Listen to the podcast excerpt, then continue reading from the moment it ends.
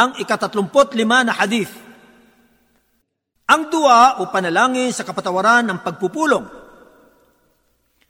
عن ابي هريره رضي الله عنه قال قال رسول الله صلى الله عليه وسلم من جلس في مجلس فكثر فيه لغطه فقال قبل ان يقوم من مجلسه ذلك سبحانك اللهم وبحمدك اشهد ان لا اله الا انت استغفرك واتوب اليك الا غفر له ما كان في مجلسه ذلك Si Abu Hurairah, sumakanyan nawa ang kaluguran ng Allah ay nagulat.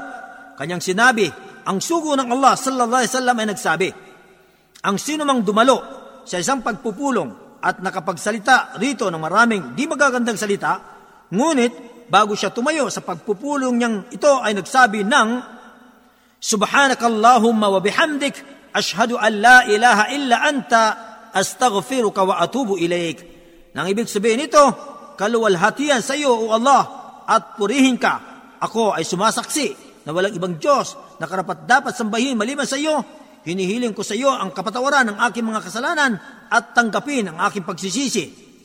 Kundi sa kanya'y patatawarin ang anumang nagawa niyang pagkakamali sa pagpupulong niyaon.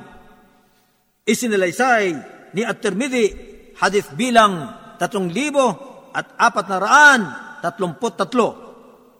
Ang tagaulat ng hadith na ito ay uh, nabanggit na sa hadith na ika-labing tatlo. Ang mga kapakinabangan sa hadith na ito.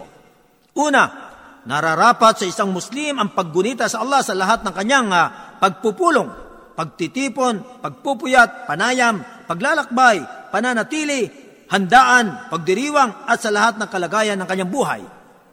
Pangalawa, ang panalangin na ito ay hindi ipinapahintulot sa mga nagtitipon na gumagawa ng mga kasalanan sa pamagitan ng dila katulad ng panlilibak, chismis, at mga salitang tumutuligsa sa mga dangal ng tao at sa kanilang mga pagkakamali alinman sa mga pagpupulong.